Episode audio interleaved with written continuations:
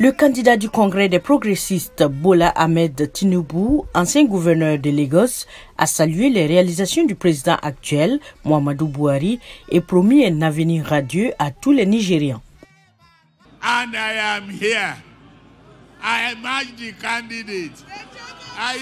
Je suis là.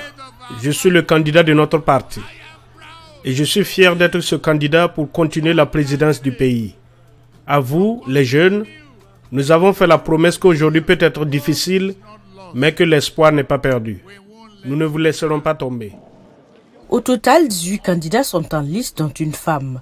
Le scrutin doit avoir lieu le 25 février.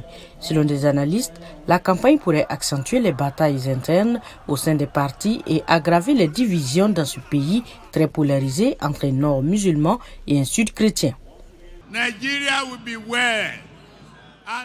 Le Nigeria se portera bien et notre espoir renaîtra à nouveau. Aujourd'hui, nous faisons renaître cet espoir. Le prochain président qui remplacera Mohamedou Bouhari après ses deux mandats prendra les rênes d'un pouvoir confronté à d'immenses défis. Le Nigeria traverse une grave crise économique depuis la pandémie de coronavirus et l'offensive russe en Ukraine qui a fait exploser les prix des produits alimentaires et du carburant. Outre ce marasme économique, l'insécurité y est quasi généralisée.